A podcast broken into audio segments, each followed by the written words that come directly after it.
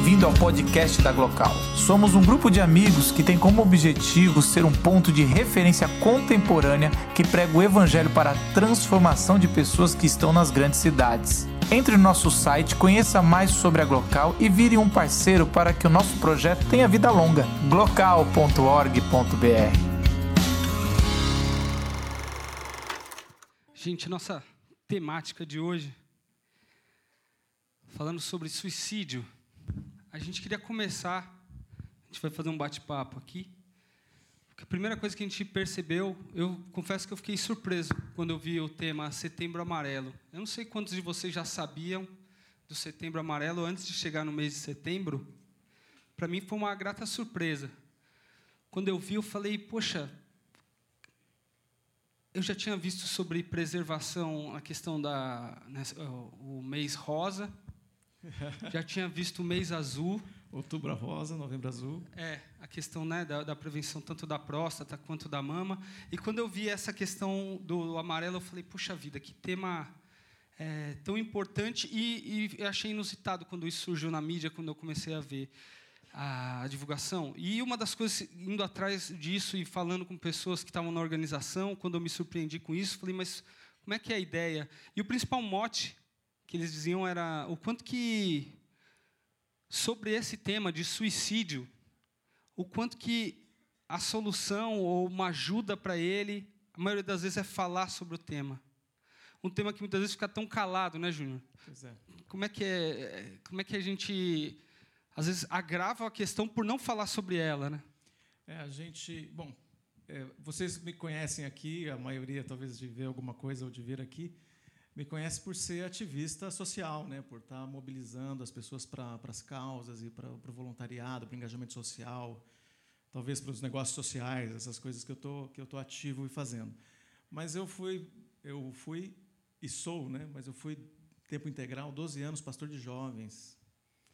Então eu tive muita coisa aí, ajudei muita gente com as suas histórias e não tem como ajudar a gente nas suas histórias sem se envolver, sem estar envolvido nessas histórias também. Então, a minha formação é então em teologia, tem outras experiências que outro dia eu conto para vocês.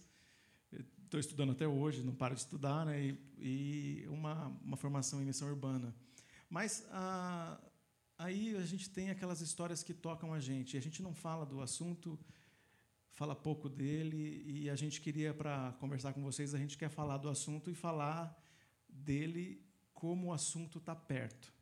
E a gente convidou o Lucas para vir aqui. Chega aí, Lucas. Vamos sentar? O mais velho senta com, com encosto, né?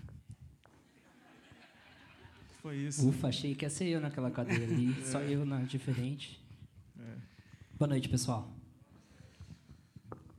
Bom, gente, o Lucas, a gente tem uma caminhada de, de, de amizade aí há bastante tempo. E o Lucas, ele veio aqui porque ele vai contar a história dele. Lucas, o que suicídio tem a ver com você? Pois é, é, é engraçado. Eu não sei se tem alguém aqui que me conhece, mas a maior parte das pessoas que me conhece, poucas sabem sobre isso, que eu tenho uma ligação com isso, né? E normalmente quando as pessoas descobrem, elas falam: Nossa, você? Não é possível. Mas, pois é, eu, em 2010, é, tive um, uma desilusão. É, eu tinha 19 anos, uma desilusão típica de um jovem, uma desilusão amorosa, é, que está ligada à, à, rejeição, que está ligada àquela dorzinha de corno, né? Que muitos conhecem, e que a gente tira sarro, naturalmente a gente dá risada. É, mas eu me envolvi com uma, com, uma, com uma garota, ela tinha terminado o relacionamento, um relacionamento longo, há pouco tempo, quando eu, eu a conheci.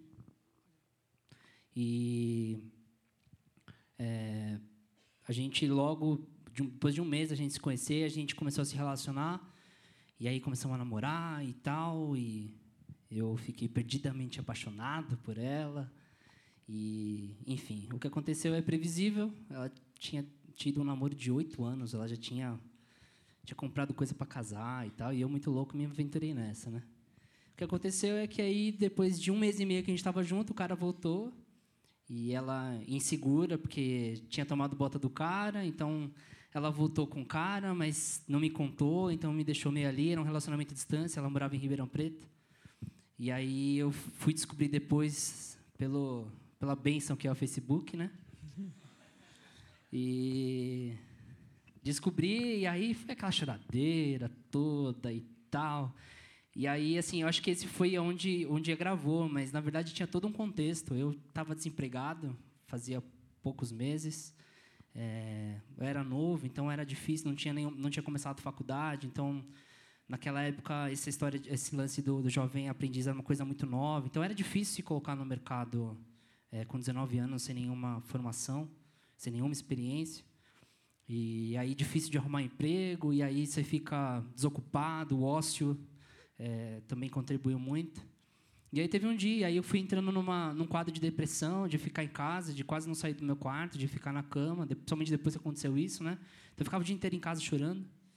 E teve um, um certo momento onde ela, ela me ligava muito, mesmo depois de ter, de ter descobrido, e a gente ter brigado e ter terminado tudo, ela ficava me ligando. É, não, eu não queria. Aquela, essa menina, vocês sabem muito bem que, que rola muito. Né? você era a última pessoa do mundo que eu queria magoar. magoar. Meninas, não, os homens também fazem muito isso, né? Mas naquele momento aquilo ficou muito pesado para mim. Aí, é, para piorar, o cara ligou para mim, o namorado dela ligou, me falou umas coisas absurdas que não vai rolar falar aqui porque chega a ser obsceno assim é, baixaria mesmo. E aquilo mexeu comigo de um jeito que é, eu estava sozinho em casa, então assim, foi tudo muito propício. Eu estava num quadro já depressivo, ela me ligou, o cara me ligou, eu estava sozinho. Ah, acho que alguns meses ou um ano antes, o meu irmão tinha tentado se suicidar tomando remédio pelo mesmo motivo, porque tinha terminado um namoro. Família difícil, né? O Júnior que sabe. É. Mas foi o que exatamente aconteceu. Eu tive um surto onde eu comecei a chorar e eu fiquei ansioso e eu não sabia. Eu não, nem consigo descrever muito bem a emoção naquele momento, mas eh, eu sei que eu desci, peguei um, uma cestinha que fica na cozinha com todos os remédios dos meus pais. Meus pais hoje acima, os dois acima de 50 anos, com é, pressão alta, com quadro de pressão alta, então tomam remédio controlado. E aí eu peguei aquela cestinha e eu, eu sei que foram pelo menos uns 15 comprimidos de pressão alta que eu ingeri, mais alguns outros sortidos daqueles que a gente tem na, na mochila, né? Vai escolhendo. É, o Dorflex, o paracetamol, o Dramin, enfim, fiz um, tomei tudo aquilo e fui para o meu quarto. Passaram alguns minutos, meu irmão chegou. Meu irmão hoje é casado, tem dois filhos, mas na época ele, ele namorava é, chegou e ele viu que eu estava num estado estranho, estava chorando, estava me perguntou o que aconteceu. Aí eu contei para ele que tinha tomado os remédios. Perguntei para ele o que tinha acontecido com ele quando ele quando ele tomou, porque eu estava viajando na época que ele tomou. E ele falou: Não, você tomou, pelo amor de Deus, vamos para o hospital. Eu: Não, não vou, não vou para o hospital. Me recusei para o hospital. Naquele dia a gente tinha um aniversário de uma amiga. E aí ele falou: Bom, então tá bom, você não vai para o hospital? Ok, eu não vou te carregar a força. Mas você vai comigo no aniversário, porque se você passar mal, eu vou poder te socorrer, vou poder te acudir. E aí, por uma exceção à regra, eu enchi a cara e a bebida acho que deve ter me salvado naquele dia, porque os remédios não, não fizeram nenhum efeito. E não vai dizer que é bebida, mas eu acho que foi mesmo cuidado de Deus ali. É, não dá nem para explicar. 15 comprimidos de pressão alta era para ter tido um colapso mesmo. Então, essa foi a minha experiência e é, é até estranho falar. É a primeira vez que eu falo assim num, num público grande. Eu não tenho nenhum, nunca tive nenhum problema de contar para os meus amigos, de, de, de falar sobre o que aconteceu. Mas é, até para mim é assustador, porque eu nunca pensei em tirar minha vida. E naquele momento aconteceu. Tinha sentido, era um impulso. Né? Simplesmente né? aconteceu. Gustavo, tem alguém perto de você que. que, que... Cara, eu tenho uma, uma experiência parecida com a do Júnior nessa questão, né? Desde os 17 anos eu trabalho com igreja, hoje eu estou com 36, né? Trabalho com juventude, adolescente. E então foram muitos casos né, que eu vi. É, e particularmente um que mais mexe comigo aconteceu muito próximo. Era uma família muito querida e uma e uma Era o pai e a mãe, né? E tinham três filhos. E a menina mais, mais velha, né? Ela tinha, vinha num quadro depressivo e veio a cometer o suicídio, né? E, e aí a gente enfrentou todo esse nó. Eu estava de mudança para a cidade, para a mesma cidade. A gente soube da notícia que ia para a cidade. No dia seguinte, é, a gente ficou sabendo que ela tinha é, se suicidado. Então foi foi um convívio. A gente tinha tido um convívio prévio e depois um convívio mais intenso com com os sobreviventes da família, né? Esse é um negócio interessante porque na semana que vem a gente vai ter uma especialista sobre o tema é, e, e, em conversa com ela no telefone ela falou ah, esse tipo de tragédia a gente chama as pessoas que estão em volta de sobreviventes, né? Houve uma tragédia, alguém morreu e outros não morreram. Então essa é a típica é, definição de sobrevivente. Eu achei muito interessante que a gente acompanhou todo esse, esse caso, né? É, de perto e foi o que até hoje mexe com a gente, comigo, com a minha esposa em casa e a gente convive, são amigos muito chegados, né? Os irmãos e, e os pais. E até hoje a gente roda nessa temática, assim, de tempo em tempo. É. Na minha, na minha experiência, são pelo menos 10 pessoas que eu aconselhei, que eu caminhei com elas, que tiveram alguém que suicidou bem próximo ou que tentaram suicídio, igual o Lucas está contando, a gente sempre esteve perto, né? E de fam família é, é, que lida com isso e de outras outras tentativas, né? Eu acho que é, tem algumas coisas. A gente estava discutindo aqui agora há pouco e a, a, falando de algumas coisas. Tem algumas personalidades, né? Algumas que, que a gente pode separar por personalidade das pessoas, que elas não têm a tendência suicida, essa típica que caminha por uma depressão e, e vai para isso que a gente conhece mais. Mas tem uma outra, essa outra personalidade que eu me coloco nesse lugar, tem uma outra tendência, que é a autodestruição, que é o caminho de violência. Né? Então, eu me lembro da minha história como, como adolescente, na primeira parte aí da, da, da juventude também, e vejo como a minha caminhada era de autodestrutiva, no, no sentido de, de prazer na violência, nas, nas brigas, sempre buscando uma nova, uma sempre buscando essa, essa, essa questão, usando drogas, envolvido com arma, com isso, com aquilo, e naquela coisa forte da, da, da, periferia, que um montão de história que vocês conhecem aí. Interessante que são os dois, as duas, é, as duas causas, né, de, de, de maior mortandade na, na, no Brasil é a tem violência. tem um dado disso, e o suicídio, né? né? É, né, você tá, estava me contando desse dado, né? Entre 15 e 29 anos. Isso. É, a segunda maior causa de, de, de morte nessa faixa etária é o suicídio. E, e a primeira tem a ver com a violência, então é exatamente isso. É, parece que são duas formas de você infligir morte, né? seja a si ou ao outro. Parece que são duas vias de uma mesma, de uma, de uma mesma é, uma mesma iniciativa de infligir morte, um impulso ou uma, ou uma algo que parece que é inerente. Como é que vocês acham que é isso, assim, que, no, dentro do, do, ser humano? Vocês conseguem perceber um pouco essa ambiguidade, essa coisa que, ao mesmo é. tempo, uma criança pequena ou uma outra criança né, é, já, já expressa isso, é. essas duas formas, né, de você querer ou descontar raiva em alguém ou às vezes em si mesmo, assim. Eu estava pensando agora há pouco é, sobre principalmente a coisa da questão da criança, tá muito na cara e a gente ri. A gente, eu, eu lembro de alguns vídeos virais na internet de mostrar a menininha apaixonada pelo professor ou por pelo amiguinho e ela chorar copiosamente porque ela fala que ama e é uma garotinha de seis anos de idade e que engraçado, né, pra pois gente. É, assim. a gente, a gente ironiza, um mas é uma coisa que está ali. A gente já está vendo alguns traços disso, né? Uhum. De, de uma certa. É, é, eu me arrisco a dizer que em algum desses vídeos eu vi uma coisa assim, ah, eu vou me matar, e ser colocado como uma coisa irônica. Mas que é uma coisa que está ali. Depois que a gente já passou por essa dor, é fácil, né? Pois Ou é. talvez alguém olhar de fora. Exatamente. Você contou um exatamente. relato seu, mas eu poderia contar de outras desilusões que eu dei outra, outra, outro rumo para elas, não necessariamente né, a, a, mesma, a mesma atitude, mas atitudes diferentes, e que depois, ou hoje, contando a mesma cena aqui, alguém podia olhar e falar, ah, mas por causa disso, né?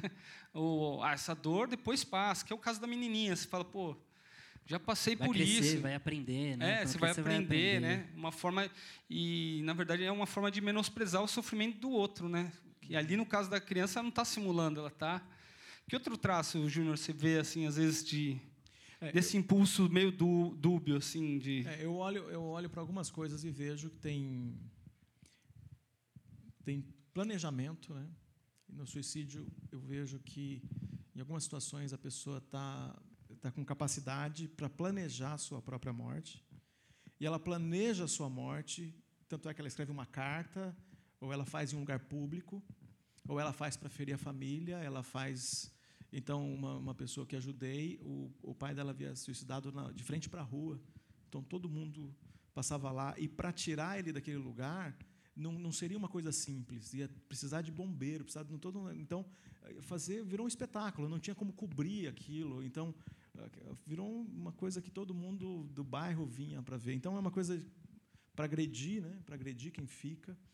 É, em cada então, caso tem uma, uma nuance é, então diferente. o Lucas está falando do impulso, né? Tem, tem a, a, questão do impulso e uma, uma jovem uma jovem senhora lá da, da minha comunidade, há, acho que há três anos atrás, ela tirou a vida. Ela tinha 30 anos e, e ela estava numa, numa uma crise de depressão pós-parto e ela tirou a vida, o, o, o, que, o que deixa a gente numa, numa situação de, de, de agonia, né? de saber que uma mãe fez isso, mas a, aquilo a gente percebe por alguns detalhes que é, foi no momento de, é, de, de, parece que tinha um plano todo, né?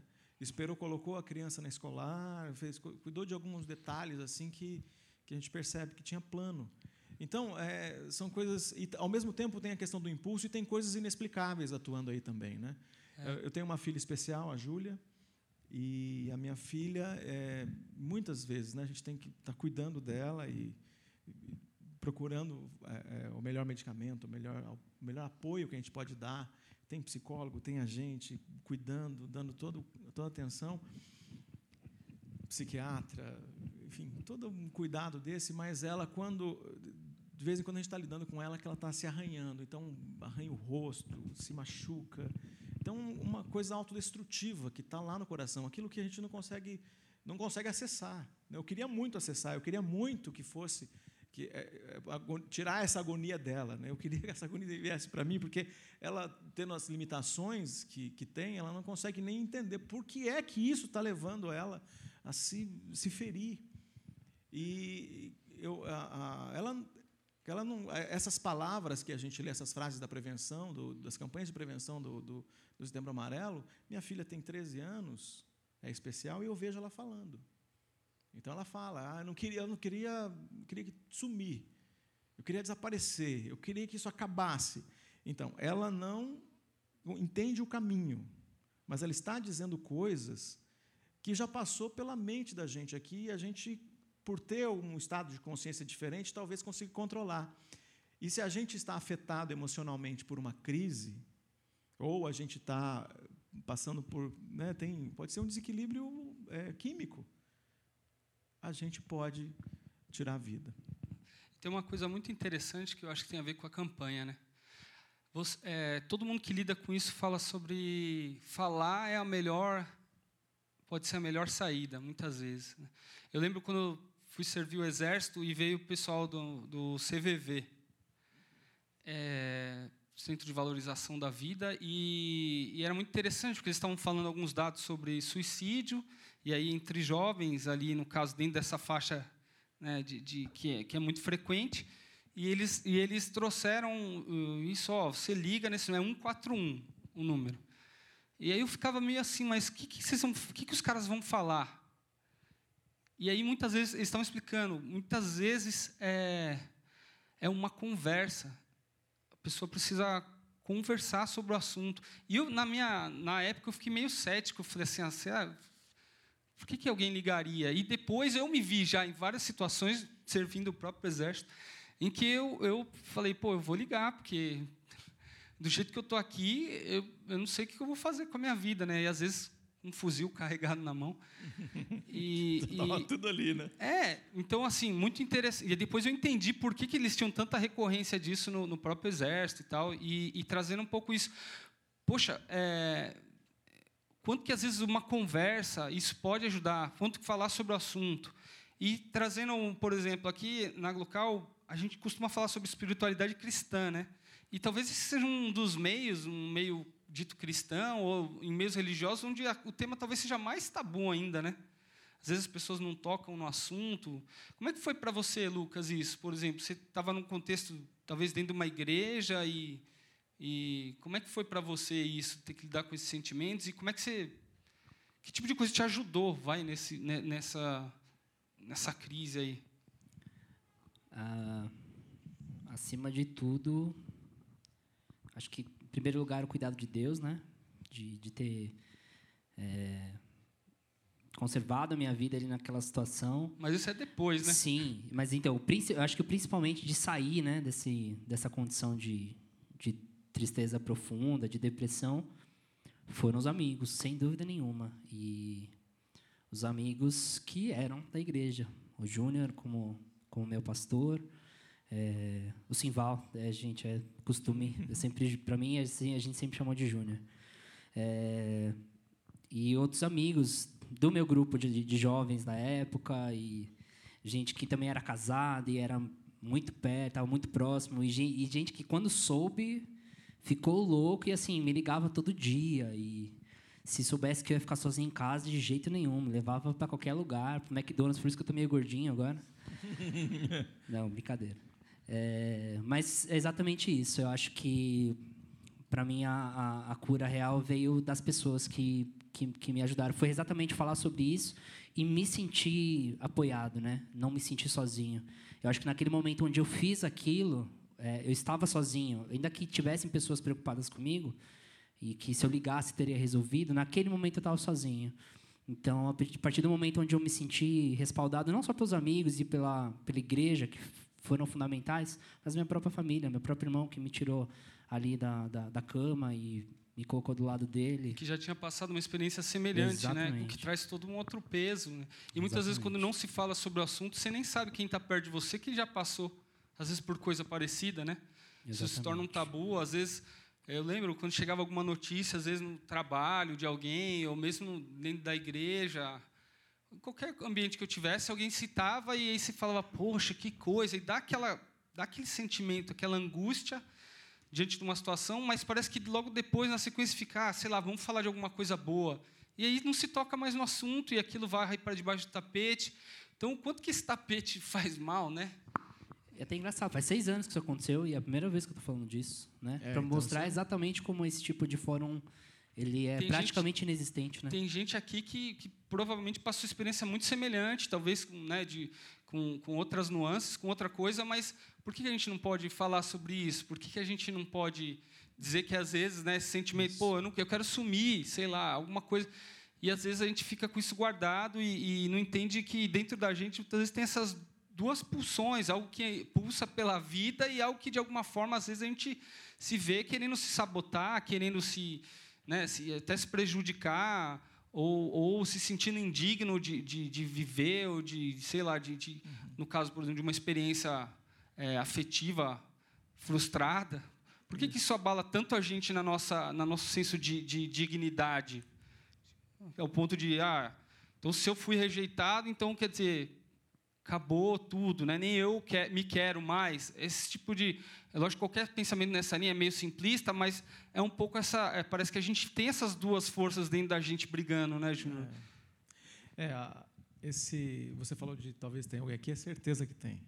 O texto, o, o, o, texto que, a, que uma das, das, das, nossas das pessoas que a gente teve contato e convidou para vir aqui, é, não não, ela não podia, não tinha o dia, mas uma das coisas que ela escreveu, ela diz o seguinte, que no, dos, dos, dados é, que chega ao conhecimento, por exemplo, isso que aconteceu com o Lucas não chegou ao conhecimento de nenhum serviço público, mas os dados pelo serviço que chega aos hospitais, às clínicas e Confirmado como Confirmado, suicídio ou tentativa de suicídio. São 20 milhões de tentativas de suicídio por ano no mundo.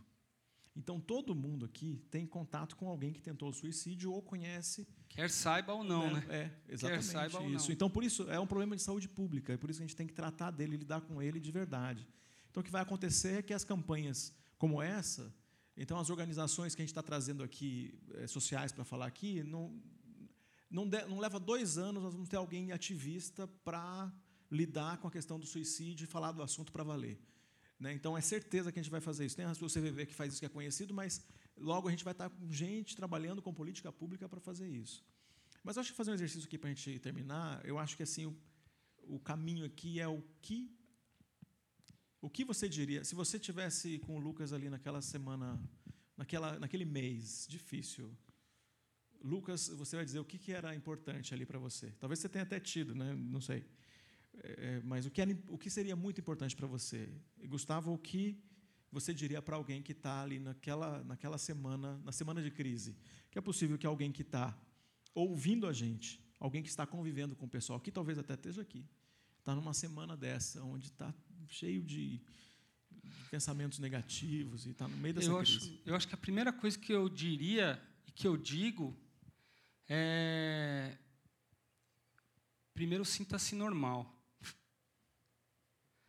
Porque as pessoas podem ter reações diferentes, mas os sentimentos são muito parecidos, que todos nós lidamos. Todos nós lidamos com, com um profundo, uma profunda decepção quando a gente está se sentindo rejeitado. Ninguém tem um sentimento bom diante disso, por exemplo. Tô falando da rejeição, mas pode ser várias outras. Uma situação que não tem sentido, uma situação que aconteceu na sua vida em que você olha e fala: daqui agora eu vou viver como daqui para frente. Né? E eu acho que a primeira coisa que eu falaria é isso. E uma vez eu disse para um para um amigo num desses casos de, de e no caso dele ele lutava muito com a, com a questão da dependência química e eu disse para ele cara eu tenho as minhas crises cara vamos fazer assim você me liga na hora que você estiver sentindo mal e na hora que eu estiver me sentindo mal eu vou te ligar falei talvez as minhas tentações são diferentes das suas mas a causa é muito parecida muitas vezes para eu me render às minhas tentações e talvez para você se render às suas tentações. Eu disse para ele. E a gente fez aquilo. Então, assim, a gente, às vezes, de madrugada, eu ligava para ele. Ele, o que que foi? Cara, tô mal aqui, bicho. Tô para fazer besteira. Oh, não, cara, não é assim, não. Ele meio sem jeito, tipo assim, era você que devia me aconselhar. Mas eu falei, cara, é isso, bicho, eu tô aqui, cara, gente, carne e osso, igual você. Né? E ele também, eu, tantas outras vezes, às vezes ligou e falou, ó, cara, tá muito mal, né? Ou momentos que eu liguei para ele, ele falou, cara, eu... foi Deus que mandou você me ligar, porque minha cabeça agora estava rodando em besteira, né? E eu não ia te ligar. Então essa- essas coisas, eu acho que é isso, é isso que eu diria, cara, é isso que eu diria, assim, sabe? Você, assim como eu, é, é um ser humano normal e a gente passa por essas coisas e não não passe por isso sozinho, cara. Não passe por isso sozinho. Tente compartilhar com alguém que você tem um mínimo de confiança e muitas vezes a perda dessa pessoa pode ser um motivo para fazer a gente achar que as coisas não têm mais sentido. Mas tem mais gente, tem mais gente que se importa com você. Né? Liga, fala, liga para o CVV, liga para o. Cara, liga, liga. Não deixa, não passe isso sozinho. Acho que é isso, Júnior, que eu iria falar. Nada, nenhum outro conselho. Assim, Lucas. Tem um amigo meu que fala que tem dois tipos de pessoas. As pessoas, um é aquela que aprende com os próprios erros e a outra que é melhor ainda que aprende com os erros dos outros. Então, baseado na experiência de quem aprendeu com o próprio erro, é, eu vou dizer três coisas. É, uma é para todo mundo, seja quem já pensou em fazer ou quem nunca pensou em fazer. Nunca toma uma decisão importante de cabeça quente, ou se você não está emocionalmente bem para tomar qualquer tipo de decisão, não, não a tome. Espera um pouquinho. Essa é para qualquer pessoa. A segunda, a segunda palavra que eu quero dizer é que tirar a própria vida não resolve. Acaba, mas não resolve. Então, para resolver, você tem que viver. Você tem que passar por isso e se superar e se reinventar. E vai passar, acredita, vai passar, independente do problema que for. Pode ser uma desilusão amorosa, uma dor de corno como a minha, ou pode ser uma coisa muito pior, muito mais difícil de lidar. Mas passa, com certeza passa. E a última é só reforçar o que o Gustavo está dizendo. Se você em algum momento está pensando ou pensou é, em fazer isso, procure alguém que goste de você, procure alguém que você goste. É, não passe por esse sentimento sozinho. Isso é primordial. É, se você não tem ninguém que possa conversar é, com você sobre isso, que você possa contar, liga para mim. Sério, cara. Liga para mim, me adiciona isso, lá no Facebook. Liga, é, me adiciona lá no Facebook, Lucas Ferraz. Pode chamar lá, de verdade, qualquer hora, pode me acordar de madrugada. Mas não passe por isso sozinho. Não toma decisão de cabeça quente. Você não vai se arrepender porque vai acabar, né? não vai ter jeito. Mas não vai resolver. Então, às vezes, uma conversa ela, ela resolve. Então, se você não tem ninguém, você me procura. Se você não tiver ninguém. Se você tiver um amigo próximo, alguém que gosta de você e que você gosta, procure essa pessoa. Que eu tenho certeza que você vai, vai se sentir melhor e que isso vai passar. É, é isso aí. Bom, gente, esteja consciente o tempo todo do seguinte: câncer mata, câncer de mama, câncer de próstata, suicídio é o resultado de algumas doenças. Então, depressão também mata. E depressão a gente tem tratamento para isso. Então você precisa de ajuda. Se você percebe que está nesse caminho, você precisa procurar um especialista para te ajudar. Você precisa Cara, de um ambiente de terapia para te ajudar, conversar sobre isso. E aí você não é do ambiente religioso. É, algumas pessoas têm sentido procurar um pastor, procurar um padre, procurar um, um sacerdote. Para outros não tem sentido nenhum. Então não faça isso. Não procure um pastor. Aliás, tem um monte de pastor que é melhor você não procurar mesmo não. Na hora que você tiver isso aí, os caras vão, né? Os caras vão querer explorar teu demônio e você não vai entender nada. E vai continuar ruim, né, cara? Porque não dá para expulsar você de você mesmo, né? Você está mal e é você, cara. Você precisa tomar alguma coisa, precisa de terapia, precisa de entender qual é essa agonia aí que está batendo na porta do, do seu coração. Mas para terminar a nossa conversa aqui, eu quero falar uma coisa que o profeta disse. Quando a gente entra numa crise dessa, é, a gente fala que a gente está no azar do azar do azar, né? A gente é o cocô do verme, do cocô, do cavalo do bandido. Né? A gente já não tá, já, né? A gente não tem autoestima. Eu falo por mim, por exemplo. É, já não tem. Está falando de mim por quê, né? por que você está falando de mim? Por causa de você, né, pô? É, esses caras aqui que receberam a carta do profeta, eles estavam no azar do azar. O profeta Jeremias escreveu para eles, eles estavam assim, tudo dando errado. Então você imagina que tem as famílias escravizadas servindo lá num outro país. E imagina aí, você que é casado, você virou servo, você tá, virou garçom de uma família que você não conhece. Você é casado e a tua mulher é obrigada de vez em quando a ter relação sexual com alguém lá da, daquela família que você está servindo. Isso é o azar do azar ou não é? É, era isso. Então a gente fica amenizando aqui, mas é uma, uma condição pós-idade da pedra, né? onde Tirar quem é qualquer servo, um do sério. Quem é servo é servo e serve sexualmente, serve do jeito que o, o Senhor mandar, ou senão ele tem direito de vida e de morte. Para esse povo, então, esse povo pedindo desesperadamente, Deus me tira dessa, desse inferno ou eu vou sair por conta própria. Sair por conta própria era o direito do Senhor perseguir e matar. Então, era, era o azar do azar. E aí, a carta. Então, os caras começam a orar por Deus, tira a gente daqui, tira a gente daqui. E aí, na, o profeta manda uma carta. E diz assim: Isso vai acontecer. Daqui 70 anos. Quer dizer, vai continuar difícil para vocês. Eles se estabeleceram eles conseguiram respeito. Mas no começo era todo esse abuso aí que eu estou falando para vocês. E um versículo dessa carta, né, uma parte, um pedacinho dessa carta diz assim: Por, Porque sou eu que conheço os planos que tenho para vocês, diz o Senhor. Planos de fazê-los prosperar e não de lhes causar dano. Planos de dar-lhes esperança e um futuro.